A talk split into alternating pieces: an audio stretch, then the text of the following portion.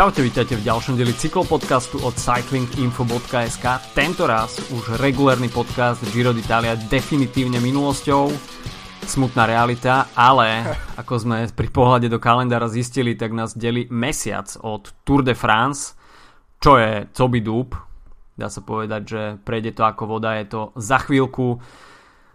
Už túto nedelu štartuje Criterium de Dauphiné, čo je jedna z najväčších previerok pred Tour de France, ale takisto sa pozrieme aj na zverejnenú trasu okolo Slovenska a už dnes asi štartujú ďalšie podujatie zo série Hammer Series. Od mikrofónu vás zdraví Adam a Filip. Čaute. No a poďme asi na Hammer Series, ktoré sa začínajú už dnes pretekmi Climb, čiže tá vrchárska časť tohto podujatia, a tak by som to asi nazval. Uh, Hammer Series, dá sa povedať, že už celkom známy koncept. V podstate týmy môžu nasadiť uh, na štartovku 7 jazdcov, do každých pretekov nasadiť 5 jazdcov, môžu si ich teda medzi pretekmi striedať. Niektoré týmy to využívajú, niektoré týmy to nevyužívajú a nominujú vyslovene iba 5, ktorá si to odtočí celé. Niektorí samozrejme túto uh, výhodu majú, že môžu použiť každého jazdca na tú špecifikáciu, ktorá mu je najbližšia. Uh, tento raz je to v Limburgu, čo je teda to originálne miesto, kde myšlienka Hammer Series vôbec začala písať nejakú svoju históriu a začína sa teda climbom. V podstate uh, je tam systém bodovania, čiže každý tým zbiera na páske body, ktoré sa kumulujú. Nie je tam žiadne individuálne mm, žiaden individuálny rebríček, žiadne individuálne hodnotenie, všetko sa započítava do týmu, takže je to vyslovene tímová súťaž. A v podstate mali sme možnosť vidieť aj v tej prvej tohtoročnej sérii, že napríklad pri tejto vrchárskej uh, pri tomto vrchárskom preteku bol veľmi dobrý Sam Bennett, ktorý hm. tam získaval bod za bodom, kolo za kolom, až sa to zdalo neuveriteľné. Ale jednoducho je vidno, že pokiaľ sa zmení koncept pretekov, tak aj ľudia, ktorí majú od vrchárov vyslovene ďaleko, dokážu zo seba vymačknúť niečo a pomôcť týmu. Uh, takže je fajn vidieť takýto koncept a v podstate aj jasov, o ktorých by nikto nepovedal, že môžu sa na nejakej uh, vrchárskej prémii ujímať o nejaké body, tak jednoducho tuto sa to deje. Uh, v Limburgu to bude príjemnejšie aj pre slovenských fanúšikov, pretože v štartovke Bory Hansgrohe je Erik Baška a takisto aj Juraj Sagan, ktorých doplní Macej Bodnár, Oskar Gato a Andreas Schillinger. Uh, takže v Bore Hansgrohe máme aj slovenské zastúpenie.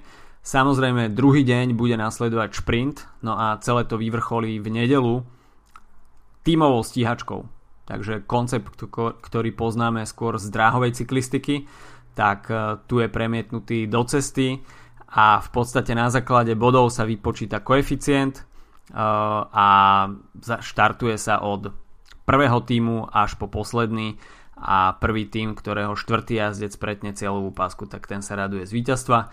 Koncept veľmi jednoduchý, e, avšak celý ten priebeh až do tej nedele bude veľmi zamotaný a jednoducho nie je tam nejaké, nejaký priestor na nejaké schovávanie pre ilustráciu tá vrchárska časť má iba 67 km, čiže v podstate sa tam ide full gas a si tam nemajú absolútne žiaden priestor na oddych.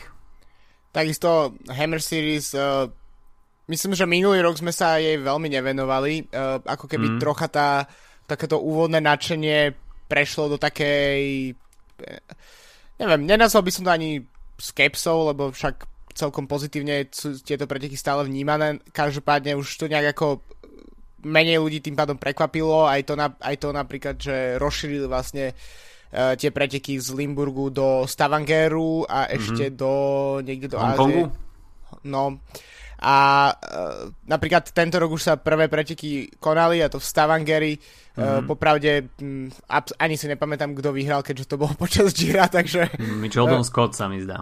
Kým som, kým som uh, aspoň Kaliforniu aspoň na základe výsledkov dokázal nejakým spôsobom sledovať, tak Hammer Series napríklad vôbec uh, úplne mi uniklo totálne.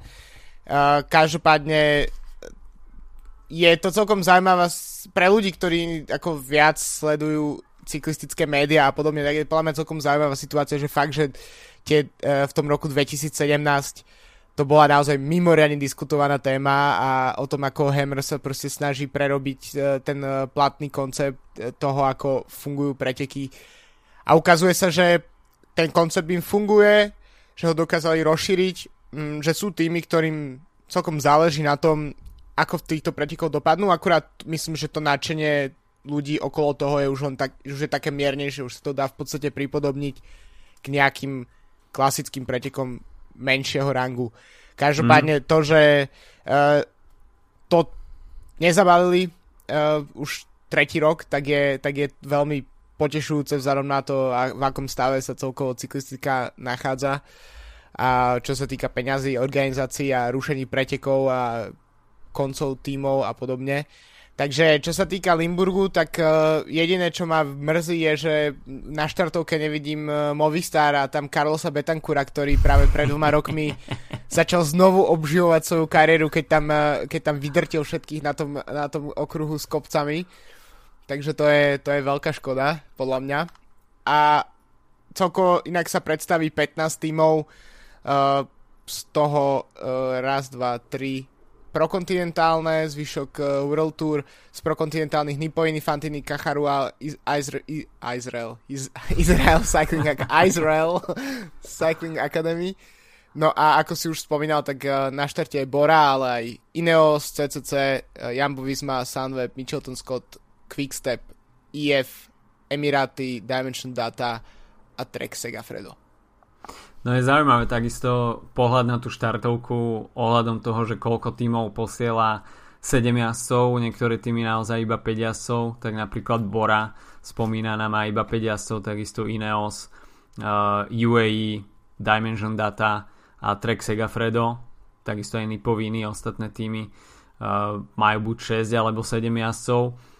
Určite favoritom bude teda obhajca z, zo Stavangeru, Michelton Scott, ktorý tam má veľmi schopnú zostavu, takisto aj do tej záverečnej tímovej stíhačky.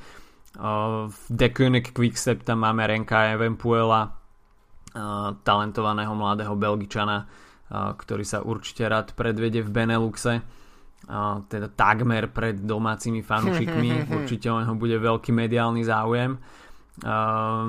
Ale naozaj vidno, že nie všetky World Tour týmy majú o toto podujatie záujem a je to také celkom pekné spestrenie v takomto medzisezónnom období medzi Girom a Tour de France. A takisto aj Team Valence využíva túto príležitosť ale mm, jednoducho jazdci, ktorí sa pripravujú na Tour de France už takúto formu prípravy nevolia a jednoznačne si uh, brúsia zuby na Dauphine alebo na preteky okolo Švajčiarska. Takže veľmi komplikované vôbec typovať, že ako ako Hammer Series môže dopadnúť, hmm. pretože to je jedno z podujatí, ktoré je absolútne nepredvídateľné. A to je na tom celkom super, akože myslím si, že stále okruh tímov a ako si spomínal Mitchelton Scott a Quickstep si myslím, že to sú dva týmy, na ktoré sa musíme pozerať asi najviac, ale uh, Lotto Sudal má posiaľ tým, ktorý je plný no jednak má uh, Adama Blighta ako šprintera, ale mm. potom má strašne veľa takých tých uh, uh, univerzálnych uh, pomocníkov, jazdcov, žiadne obrovské mená, ale uh, sú to, teraz výnimkou samozrejme Tima Velenca, ale sú to proste jazdci, ktorí vlastne úplne sedia tomu konceptu Lotosu dal tak ako to, toho oportunistického týmu a mm-hmm. napríklad to je presne ako pôda, ktorá by mohla sedieť Uh, vtedy špecifické na tom prvom ročníku Hammeru bolo tiež, že to bolo tesne po Gire, ktoré vyhral Tom Dumoulin a on sa tam vtedy mm-hmm. aj predstavil. Mm-hmm. Uh, takže sám web je teoreticky doma a hoci bez Dumoulina, ale tiež s Janom Bakelancom a uh, potom s veľa mladými jazdcami s Cesom Bolom, ktorý je jeden z malých jazdcov Sunwebu, ktorý tento rok dokázal vyhrať nejaké preteky vôbec. Tak uh, uvidíme, no. Uh, ešte, uh, keď sme sa bavili uh, o tom, že tie preteky sa snažili nejakým spôsobom inovovať tie zastaralé veci, tak uh, veľkou výhodou je to, že najmä teraz, keď sa nekryjú s inými dôležitejšími pretekmi, tak uh, že sa dajú streamovať zadarmo na internete. Uh, už teraz som to skontroloval, že či to je naozaj aj tak aj pri tomto Hammer Series, kým si ty rozprával a za naozaj za pár minút začína prenos uh, na YouTube, práve po mňa aj na Facebooku Hammer Series, takže uh, je to vhodné aj pre ľudí, ktorí napríklad popri robote by si chceli mrknúť na, na nejakú cyklistiku z telefónu. OK, toľko Hammer Series a mohli by sme sa presunúť na hlavný chod dňa a to preview Criterium de Dauphine jedna z najpodstatnejších generálok pred Tour de France začína už v nedelu 9. júna a jazdci v nej absolvujú 8 súťažných dní.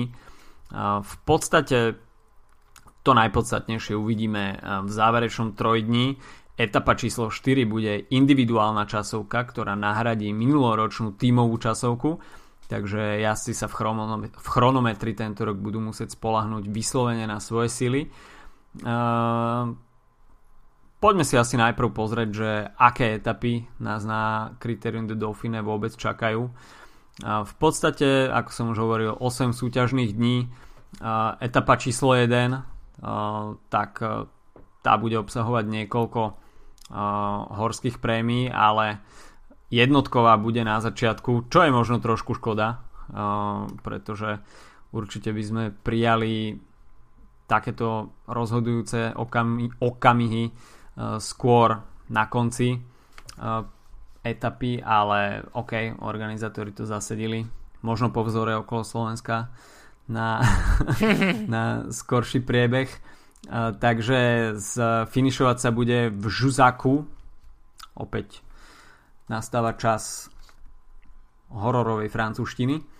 Môžete sa tešiť a... na skoro mesiac a pol zlej francúzštiny od tak, cyklopodcastu. Čiže 142 km a na konci budeme môcť možno vidieť e, aj nejaký šprint do klieštenej skupiny, až sa to na tej poslednej prémii druhej kategórie vyslovene neroztrha. Uh, etapa číslo 2, tak tá opäť bude obsahovať viacero horských prémií, ale väčšina iba trojka, štvorka. Posledná však je opäť druhá kategória, takže tam sa to môže tiež celkom natrhať a táto etapa bude mať 180 km. Etapa číslo 3, tak uh, to bude vyslovene asi záležitosť šprinterská pretože na programe iba dve horské prémie štvrtej kategórie v podstate od polovice etapy to je viac menej rovinaté. Takže deň ako šitý pre šprintérov. Etapa číslo 4 ako som už spomenul individuálna časovka na 26 km v strede stúpanie čiže niečo podobné ako sme mali možnosť vidieť v záverečnej etape na Gire vo Verone. Akurát že toto bude mať ešte o 9 km viac ale profil veľmi podobný takže Nebude to úplne pre časovkárskych špecialistov a aj keď je niekto silný v časovke na rovine, tak e, pri, tejto, pri tomto profile sa určite zapotí. Etapa číslo 5, tak po individuálnej časovke sa asi budú zahrievať e, pomerne vo vlažnom tempe, iba 4 prémie 4. kategórie, na záver sa očakáva šprint vo Vuron Mm-hmm. A aj keď v závere to bude trošku stúpavé, takže možno uvidíme nejaký pančerský dojazd. No a v záverečnom trojdni sa už trošku pritvrdí muzika a vo finiši San Michel de Mouron sa síce bude finišovať po zjazde, ale predtým uvidíme horskú prémiu druhej kategórie na Col de Bourne Ach. A, takže určite tam sa to bude deliť a už uh, asi v podstate nebudú mať na čo čakať a tam uh, môžeme uvidieť naozaj celkom solidné vrchárske divadlo, ktoré bude pokračovať v etape číslo 7 a tak tuto sa pripravme na Monte de Pipe. Čo je už HC-čkové stúpanie a predtým nasledujú 2 stupaň, uh, 3 stupane prvej kategórie. Uh, takže toto možno označiť za kráľovskú etapu a tam sa asi budú nadelovať rozhodujúce časové rozdiely. Uh, ale potom ešte stále bude nasledovať finish v Chambéry v etape číslo 8, kde sa pôjde teda aj cez švajčiarske územie a tu opäť dve stúpania prvej kategórie, finišovať sa bude na stúpaní tretej kategórie výškových metrov celkom požehnanie a dá sa povedať, že už ten prvý deň, keď ja si oštartujú hneď stúpaním prvej kategórie, môže byť celkom zaujímavý. Nie je úplne zvyčajné, aby sme videli takýto ostrý štart do podujatia a väčšinou sa etapy rozbiehajú možno nejakými pančerskými profilmi. Tento raz e, to bude v podstate hneď ako pesť na oko. Aj keď ten záver už teda nebude nejako extra horský, ale predsa len dať na úvod hneď jednotku nie je úplne, nie je úplne zvyčajné. Na Dauphine sa pripravujú samozrejme jazdci, ktorí budú hrať prím na Tour de France, tak by sme si ich mohli v krátkosti predstaviť. Ktorí GC lídry sa na Dauphine predstavia a jednoznačne najväčšiu pozornosť asi budú pútať francúzski jazdci Thibaut Pinot a Roman Bardet, ktorí budú chcieť konečne spraviť niečo s tým neúspechom francúzskych jazdcov na Tour de France a vyhrať po XY rokoch žltý dres, aj keď e, pri pohľade na zvyšok štartovej listiny to teda vôbec nebudú mať jednoduché. No a takisto ani samotné Dauphine sa nevyhráva uh, Francúzom ľahko. Uh, posledný jazdec francúzsky, ktorý vyhral Dauphine bol v roku 2007 Christophe Moreau.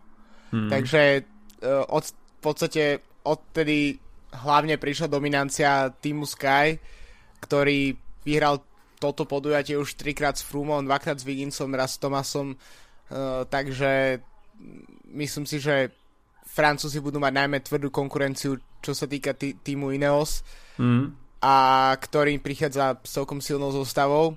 A v podstate tá časovka, tým, že si hovoril, že nie je úplne klasicky časovkárska, tak by možno nemusela úplne poslať do nevýhody uh, Francúzov.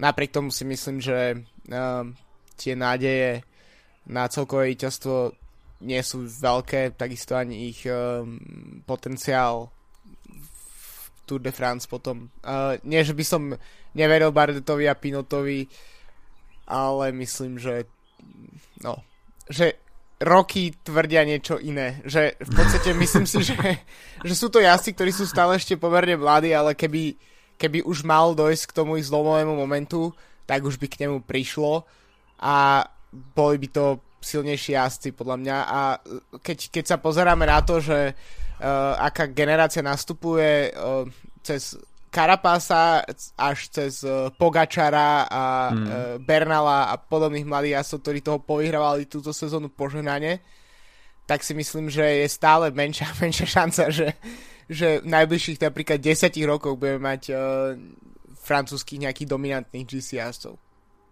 Možno som to tým tajom zakrikol a, a Barde zdominuje toto Dauphine a následne aj Tour de France, ale uh, zase ja až tak úplne na tieto francúzske rozprávky neverím.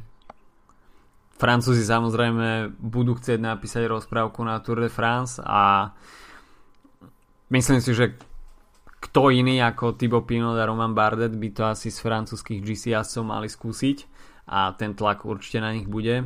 Ale ok, stále je to v úvodzovkách iba Dauphine.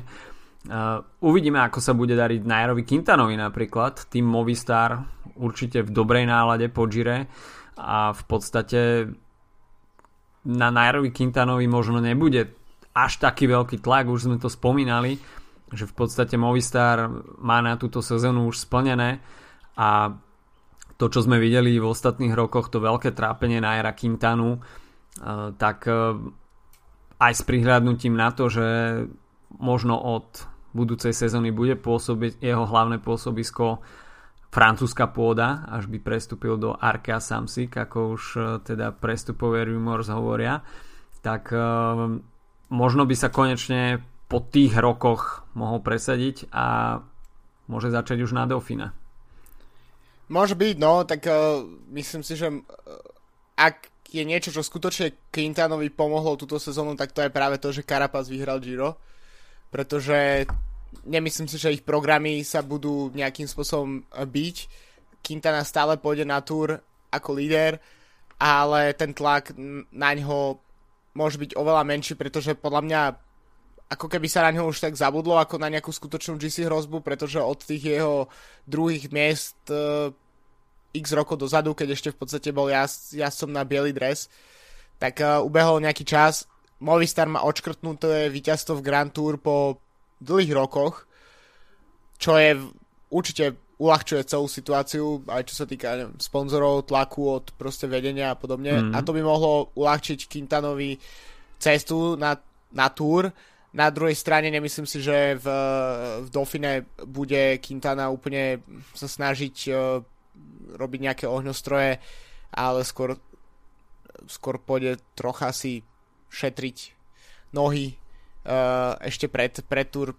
Pred, predsa si sme si zvykli na to, že Quintana, aj Froome a podobne sú jazdci, ktorí štartujú absolútne minimálne počas roku, mm-hmm. uh, špeciálne do túr v podstate ich nevydávame na, na súťažných uh, podujatiach. Ak áno, tak uh, v dosť m, v takej uh, neviditeľnej podobe. Skôr tam jazdia niekde proste v, v pozadí, aby získali nejaké súťažné kilometre do nôh, ale bez väčších ambícií. Takže si myslím, že uh, Quintana nebude asi úplne uh, tlačiť na pilu na Dauphine. Takisto začína sa možno súboj v týme Ineos, kto bude e, pred Tour de Franceový líder týmu a v týme Ineos si rozdelili e, preteky tak, že Chris Froome štartuje práve na Dauphine a Geran Thomas sa zameria na preteky okolo Švajčiarska. Je možné, že práve toto bude také nejaké rozhodujúce kritérium, že kto spraví lepší výsledok, tak ten môže byť jednička na túr? no, tak uh, to by to by bolo zaujímavé, akože myslím, viem si predstaviť týmy, v ktorých by niečo také fungovalo, ale myslím si, že v tým uh, roboticko uh, sterilnom uh, proste uh, IT, umelá inteligencia iného týme uh, by, by došlo k takémuto nejakému subjektívnemu rozhodovaniu. Uh, je podľa mňa celkom dobré, že si tie preteky podelili. Myslím si, že to robia aj na schvál, aby sa trocha, aby, aby uľahčili možno tým som trocha situáciu. Ale ja mám taký tajný tip na Dofine a to, že lídrom by mohol byť možno aj Michal Kviatkovský. Že, že vlastne Froome by ani nemusel úplne ísť uh, tak, ako som to spomínal pri Quintanovi, proste mm, to, do toho tlačiť, ale Kviatkovský by dostal svoju nejakú príležitosť, za tom samozrejme by titul na Dauphine je dosť prestížna vec, potom by na Tour mohol byť ešte ochotnejším domestikom ako v posledných rokoch uh, býval a je jedno, či to bude pre, pre Fruma, uh, pre Tomasa, chcel som pre, pre Viginca zabudnutý, a, alebo pre Bernala dokonca. Takže uh, mimochodom uh, Chris Froome, ako som spomínal, tak uh, Dauphine vyhral trikrát a ak by vyhral ešte raz, tak uh, by predbehol uh, niekoľko jazdcov, ktorí majú akože najviac víťazstiev v histórii týchto, týchto pretekov. Uh, jeden z nich je aj Bernard Ino, takže by sa osamostatnil na, na tej vedúcej pozícii v počte víťazstiev, ale aj tak si myslím, že asi 5. Tour de France a príprava na nie je pre neho dôležitejšia ako, ako 4. Dauphine.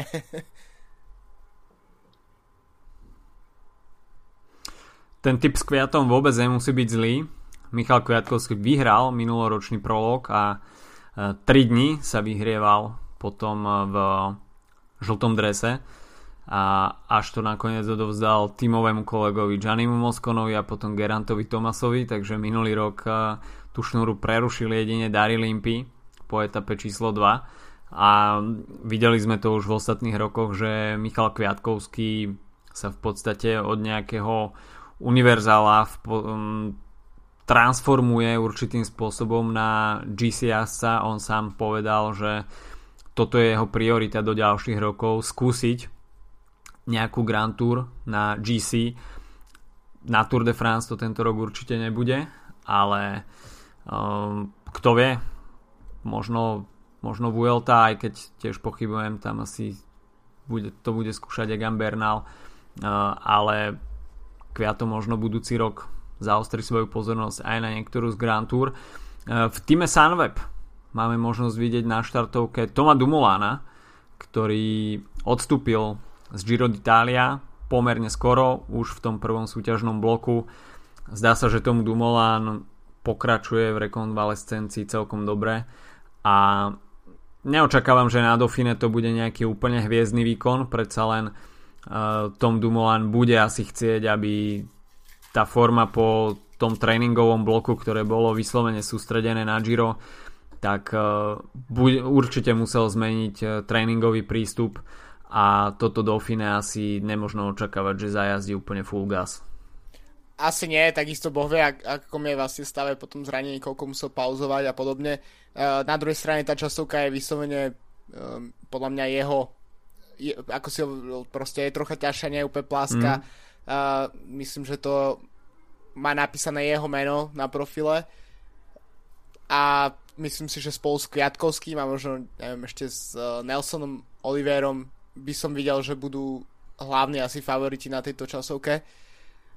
Každopádne uh, Dumoulin ja som osobne, napriek tomu, že Dumolanovi vždy fajním, tak uh, som osobne celkom rád, že to takto dopadlo a že teda dúfam, že sa mu budú vyhýbať ďalšie zranenia a že, že vlastne uh, nastúpi na túr ako oddychnutý konkurent mm-hmm. uh, týmu Ineos pretože to môže veľmi samotať situáciu a aj keď tých časokárskych kilometrov nie je veľa, tak, uh, tak Dumoulin určite ukázal už aj minulý, minulý rok, keď skončil dr- druhý, že uh, nepotrebuje až tak veľa tých časoviek na to, aby, aby dokázal zvíťaziť v, alebo respektíve dokázal sa umiestniť na pódiu Grand Tour. Takže ja si, tak ako hovoríš, my, nemyslím si, že by Dumoulin išiel na pódium v tomto Dauphine, skôr to bude o zabehaní sa potom zranení a, a cieľenej príprave na túr. No potom tu máme troch jazdcov, pomerne veľké mená, ktoré sme od uh, Liež Baston Liež nevideli na žiadnom pretekárskom dni a to konkrétne Dan Martin, Adam Yates a takisto Leader of a Gang This is Jakub Fuglsang. no, tak uh, kvôli tomu Giro aj sa vlastne človek celkom rýchlo zabúda na tých uh, vlastne jazdcov, ktorí sa tam neobjavili. Tak Leader of the Gang uh, mal jar ako hrom. Uh, tieto preteky vyhral pred dvoma rokmi, ak si dobre mm-hmm. pamätám. Uvidíme, že či, čo to vlastne tá jar Fugusangova znamenala, že či to bolo tak, že Eh, či má ešte vôbec nejaké GC ambície, alebo či sa proste preorientoval na jednodňového jazdca, ktorý bude oportunisticky mm, skúšať vyhrať etapy na, na rôznych podujatiach. Takže v týchto pretekoch uh, by som kľudne nezatváral pred nimi oči. Teraz normálne uh, ma až prekvapilo, že na štartovke je aj Julian Alaphilippe ďalší jazdec, ktorý proste bol, mal fenomenálnu jar a a potom, keďže neštartoval na Gire, tak, tak človek proste je to trochu tak, no, zíde z očí, zíde z mysle. A Dan Martin, tak uh, to je jazdec, do ktorého sme už nejaký čas nevideli nejakú výraznejšiu jaz- jazdu. Tento rok mu tie Ardeny nevyšli, čo je vlastne jeho tak ako hlavná, hlavné miesto, hlavné pole pôsobnosti. A od minulé, minulého roku, kedy vyhral, tuším, etapu na Tour, tak uh, tak sme Dana Martina až tak príliš nevideli a bol by som rád, keby, keby sa zobudil. Ešte keď sme pri tých GC lídroch, ktorých možno trocha už opomíname, tak eh, štartuje aj Richie Port. Áno. Uh, tvoj obľúbený jazdec. uh, môžeme si dať preteky medzi Richie Portom a Gianni Moskonom uh, ako našich najobľúbenejších jazdcov. Uh, ale ja neviem, uh, v podstate som sa naučil v posledných rokoch uh, už, už športa úplne ako z akýkoľvek typov vylúčovať, uh, čo by nemusí znamenať, že by na Dauphine nemohol zvíťaziť, pretože v tie týždňovky v tých týždňových etapách tam mal vždy vynikajúcu formu a vedel vždy záziť, len sa to nikdy neprejavilo na Grand Tour. No, Uričiho Porta vidím, že prichádza už veľká stagnácia, pretože keď sa pozrieme spätne na preteky okolo Kalifornie, ktoré sme kvôli Giro d'Italia úplne vynechali, tak len tak pre rekapituláciu top 5 samozrejme vyhral Tadej Pogačar, druhý bol Sergio Iguita z Education First, tretí Kasper Asgren, štvrtý George Bennett, čo v podstate celkom mladý vekový priemer a až potom bol Richie Port, ktorý vo finále dostal na len 41 sekúnd, takže tí 20 roční 20 niečo plus chlapci, čo skončili v top 3, úplne zotreli Richieho Porta a ja pre Richieho Porta nevidím na Tour de France miesto v top 5 a budem veľmi rád, pokiaľ vyvráti moje tvrdenie, ale na tomto si pevne stojím a OK, môže to skúsiť na Dauphine, môže, môže, tam, môže tam niečo predviesť. Nevidím však nejaký veľký priestor na manipuláciu, najmä už pri tých menách, ktoré sme si spomenuli pred chvíľkou ťažko, veľmi ťažko a ešte sme nespomínali Boru Hansgrohe, ktorá má mimochodom veľmi zaujímavý start list, čo štartuje dvojica Felix Groschartner a, a takisto Manny Buchmann, ktorí majú mm. pozorúhodnú sezónu na jar a v podstate v každých týždňových etapách, v ktorých štartovali, tak spravili nejaký výsledok buď vyhradím etapy alebo umiestnenie sa v top 5. Boli tam aj nejaké pódia čiže veľmi sympatické výkony od e, tejto mladej dvojice z, Bory Hansgrohe toto nemecko-rakúske zloženie, tento dvojzaprach a čiže naozaj Richie ja tam nevidím nejaké, nejaké veľké nádeje a myslím si, že Trek Segafredo už angažovaním Vincenza Nibali ho trošku aj naznačil, že um, Richie Port asi už nie je úplne, úplne perspektívny. A čím, čím lepším to naznačiť ako um, angažovaním 47-ročného jazda uh, s obrovským potenciálom na, výhra, na výhrate Grand Tour. Fakt, nákupná politika Trek, Trek Segafredo je pre mňa ako uh, veľká, veľká záhada.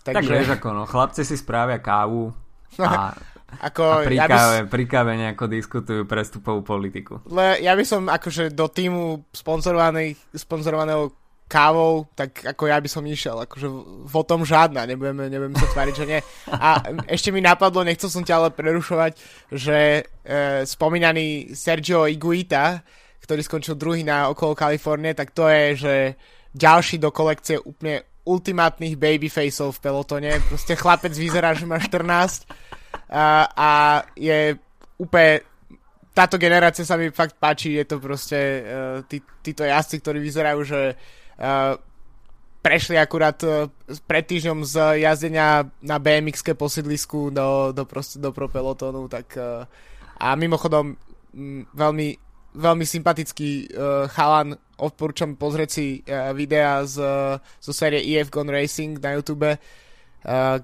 kde vlastne sa venovali neven, vlastne tým IF sa nevenoval Giro v týchto videách, ale práve okolo Kalifornie. Pre mňa to bol osobne vlastne jediný kontakt mimo výsledkov s, s týmto podujatím. Takže logicky sa venoval aj do Sergiovi Iguitovi a tento jazdec má neviem, že veľký potenciál, ale aj veľ, veľmi sympatický, sympatický prejav. No ešte jedno meno, aby sme nezabudli. A takisto pre mňa veľká neznáma túto sezónu, čo vôbec môžeme očakávať. Warren Bargill z týmu Arkea Samsic. Tak to je ďalšia Možno... na ktorú sme zabudli. Ja už ani si nepamätám, že existuje. v podstate tento rok e, odjazdil z nejakých prestíženších podujatí iba Paríž-Nice a Katalúňu. Na konte mu tam svietia dve DNFK, takže nic moc a pre Dauphine je naozaj veľká neznáma absolútne ani si nedovolím povedať, že, že čo by sme od Borana Bargila mohli očakávať a myslím si, že v tomto prípade ani francúzskí fanúšikovia nebudú úplne optimistickí.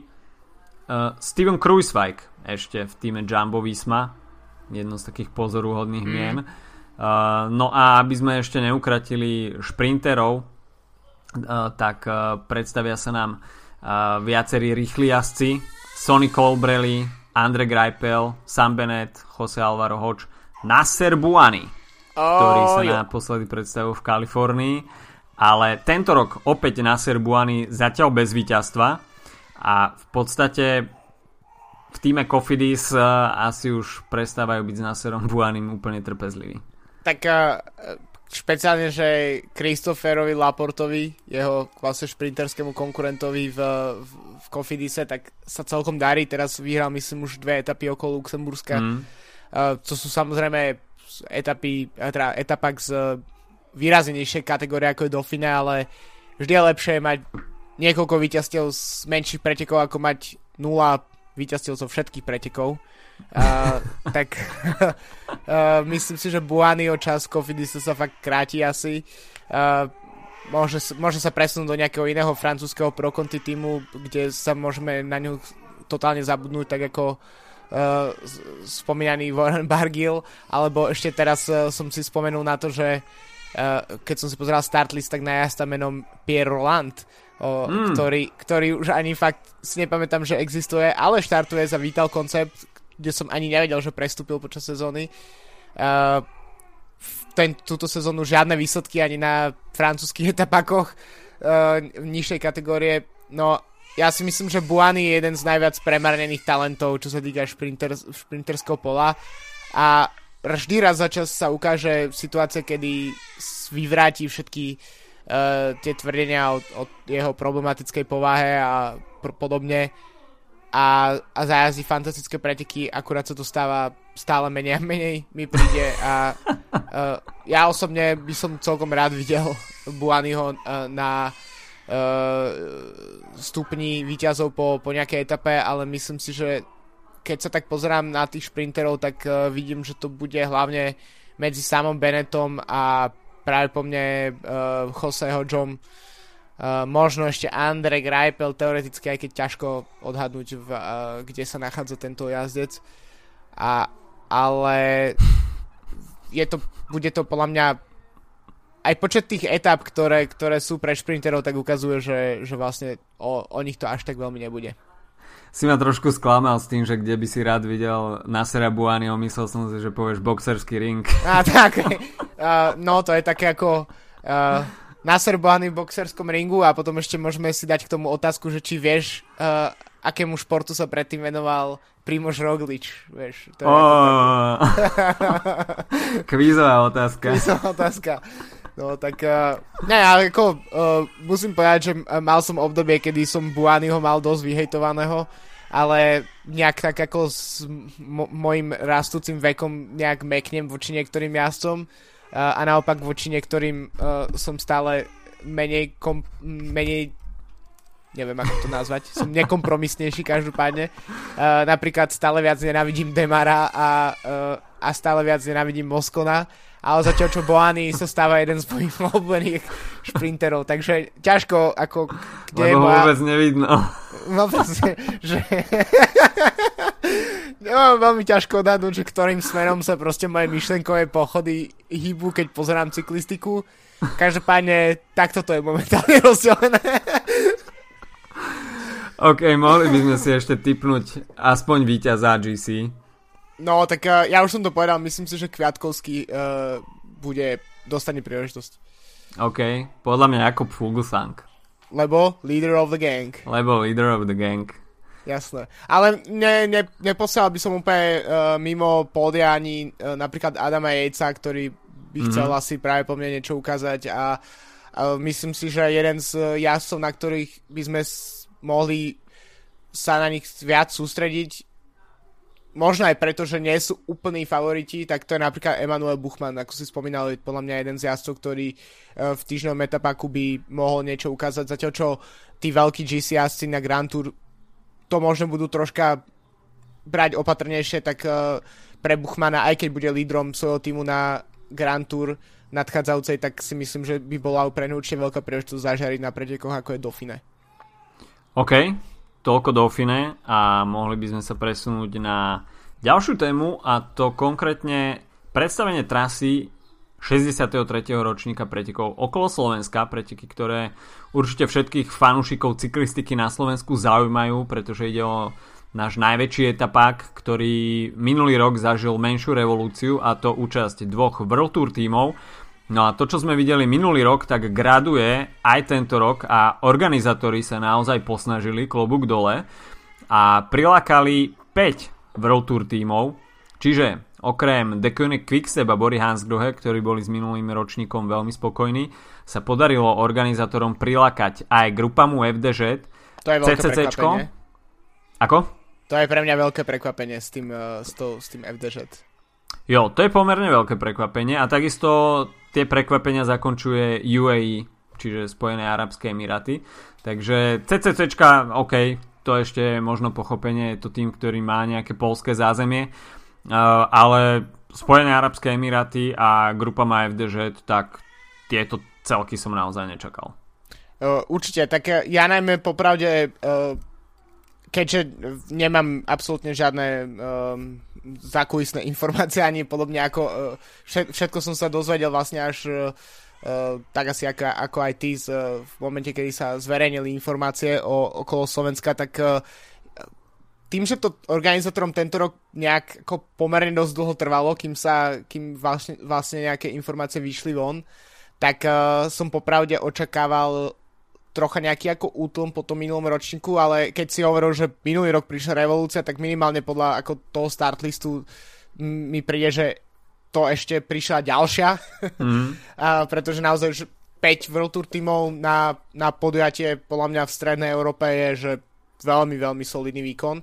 Mm-hmm. Špeciálne preto, že v podstate celá slovenská enkláva e, jazdcov a mužov e, v nejakých iných pozíciách, ktorí sa motajú v cyklistike e, vo World Tour, tak je v sústredená v jednom jedinom týme a to je v Bore. Čiže mm-hmm. takisto quick, prítomnosť Quickstepu je tiež logická kvôli sponzoringu od Janomu. Každopádne všetky ostatné týmy nemajú žiadnu výraznú mm, nejakú um, slovenskú stopu mm-hmm.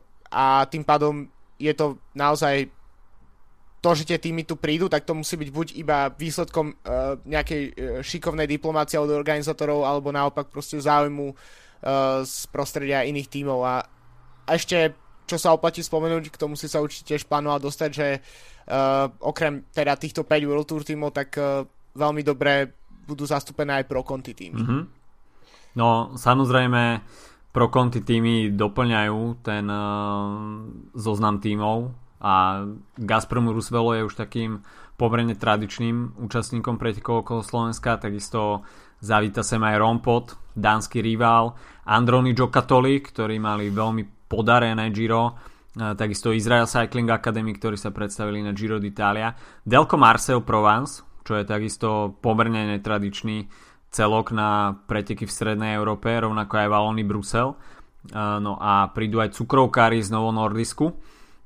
Tým pádom sa teda dosť zvýšil pretlak na záujem od kontinentálnych tímov a organizátori dali skôr možno prednosť aj nejakej lokalizácii pretekov a predstavia sa na pretekoch aj tými z okolitých krajín samozrejmosťou je Dukla Banská Bystrica, ktorá bude zastupovať eh, jediný slovenský kontinentálny tím. Elko Autor, tak to je asi logická je voľba. Vec. Eh, jeden z najlepších kontinentálnych jasov vôbec v Európe. Takisto slovenský Adria Mobil. No a pomerne zaujímavým celkom bude development týmu Sunweb, mm-hmm. čiže možno budúce hviezdy World Tour týmu takisto je tam Uno X e, z Norska, Panon Cycling Team, uh, veľmi ambiciozný tým z Maďarska. Uh, no a potom sú tu rakúsky tým Felbermayer Simplon Wells a polský Voster ATS. Takže celkom nabitá štartovka. Ešte uh, uh, tomu Sunwebu podľa mňa, prečo uh-huh. môže byť to celkom zaujímavé pre preteky? Uh, tak samozrejme development tým Sunwebu vyzerá úplne rovnako ako tým Sunweb. Sú to proste rovnaké dresy, rovnakí sponzory, mm. uh, takže minimálne na fotkách a zábera, záberoch to vyzerá ako keby sme tam mali ďalší regulárny World Tour team. Každopádne termín pretekov okolo Slovenska je medzi 18. a 21. Mm. septembrom, čo ja vidím ako šancu pre niektorých mladých jazdcov možno ešte do konca sezóny bojovať o miesto v, eh, v, v tom World Tour týme. Že, mm. že samozrejme práve po mne World Tour tým sa pozerá nielen na výsledky z jedných pretekov na konci sezóny, ale myslím si, že to by mohlo byť veľmi zaujímavé pre preteky. ako príprava proste pred uh, potenciálnym prechodom do World Tour, čiže mohli by sa niektorí jazdci chcieť ukázať. Takisto je to veľmi blízko majstrovstvám sveta, mm-hmm. ktoré vlastne uh, začínajú deň po konci, okolo pre, konci pretekov okolo Slovenska mm-hmm. a to vtedy tou zmiešanou uh, novou tímovou časovkou. Uh, čiže predpokladám, že väčšina z jazdcov z týchto uh, menších tímov tak uh, bude jazdiť asi v U23 kategórii to znamená, bude to určite zaujímavé aj ako príprava na majstrovstvo sveta. Napríklad minulý rok e, práve tým sám mal majstra sveta v U23 a to je Mark Hirschi zo Švajčiarska, ktorý už medzičasom prešiel do World Tour.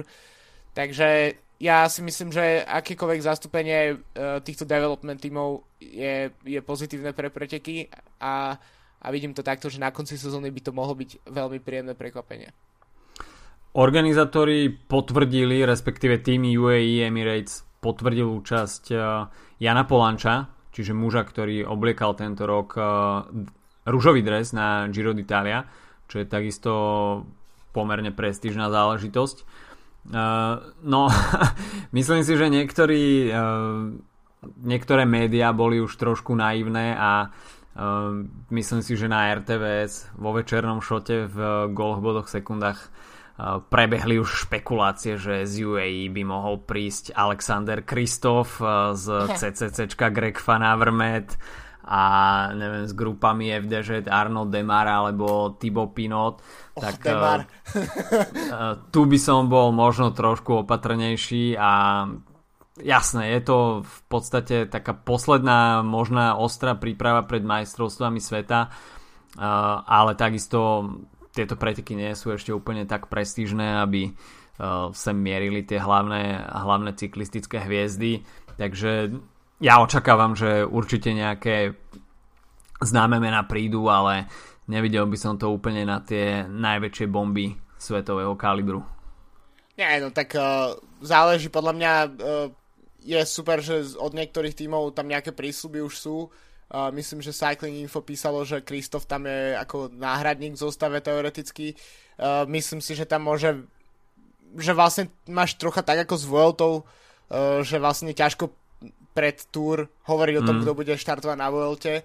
Takže si myslím, že to bude tiež uh, ťažko odhadnúť, kto bude mať aké dispozície, kto sa bude potrebovať k čomu pripravovať, kto bude mať nejaké osobné ambície ešte na konci sezóny, proste zachrániť nejakú stratenú sezónu uh, pre niektorých jazdcov uh, ak by, neviem, jazdec ako Kristof od teraz do konca septembra nevyhral žiadne preteky, tak možno by pre ňo bolo motivácia ísť ako práve po mne by bol najsilnejší šprinter v poli, tak uh, na, na možnosť, možnosť získať jednu, dve etapy niekde mm-hmm. na posilnenie nejakého sebavedomia alebo podobne, tak uh, akože kvázi v slabšej, slabšej konkurencii ako v nejakých World Tour pretekoch, tak uh, takto veci podľa mňa vždy môžu zohrávať trocha rolu.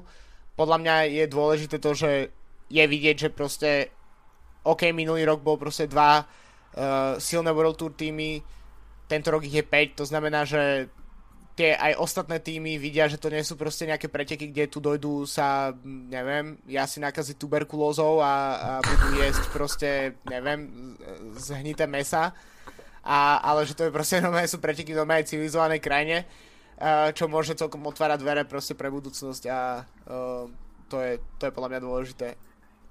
V podstate v hre je možno ešte aj zabezpečenie TV prenosu na Eurošporte, ale tam sa to pohybuje v 100 tisícoch eur, aby sa zaplatilo Eurošportu.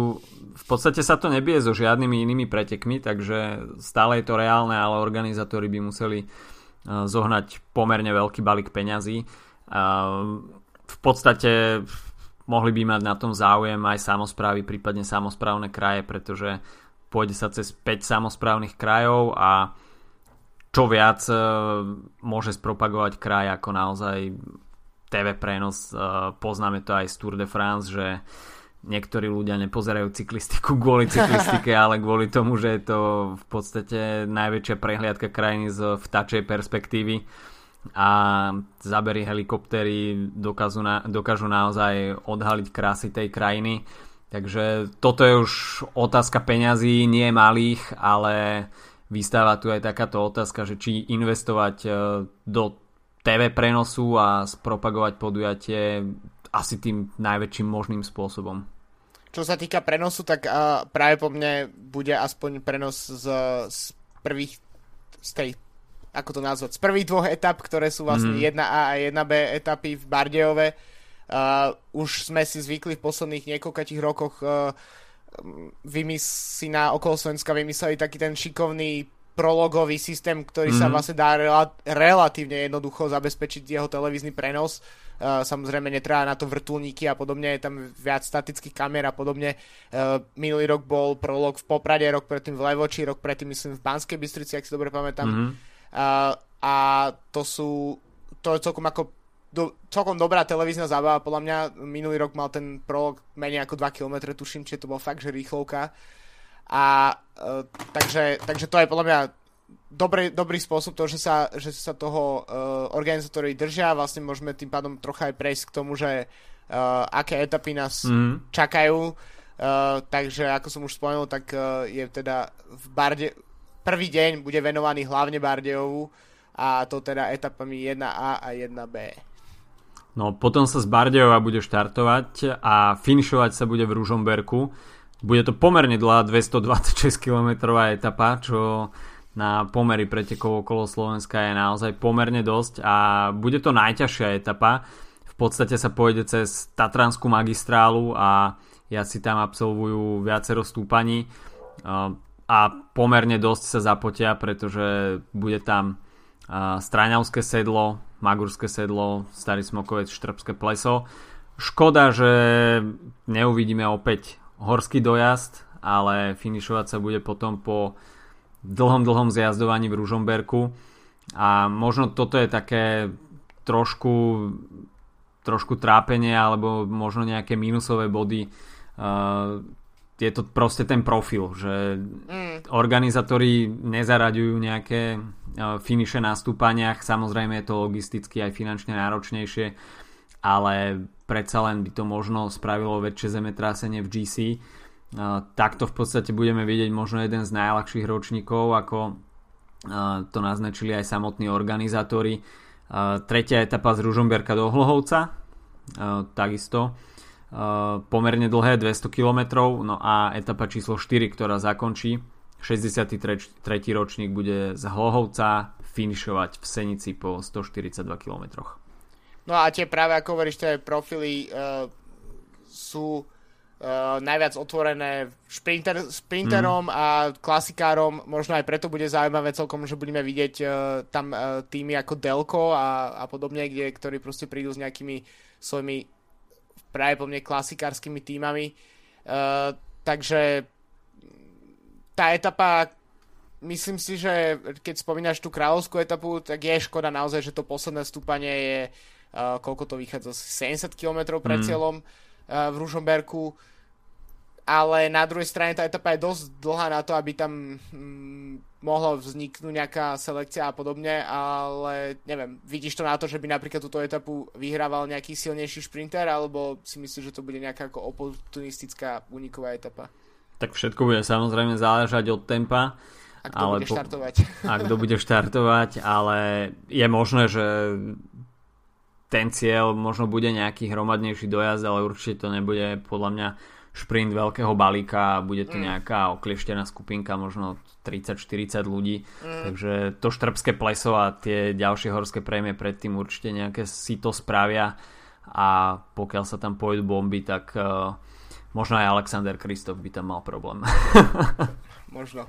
Uvidíme, či príde. Uvidíme, či príde. OK, takže toľko preteky okolo Slovenska a takisto aj všetko z tohto týždenného podcastu. Criterium de Dauphine teda odštartuje tú naozaj ostrú prípravu pre Tour de France, štartuje sa v nedelu a najbližších 8 dní bude patriť práve Dauphine. Uvidíme, ako sú na tom jazdci pred najväčším ťahakom sezóny. Majte sa zatiaľ pekne, počujeme sa budúci týždeň. Čau, čau. Čaute.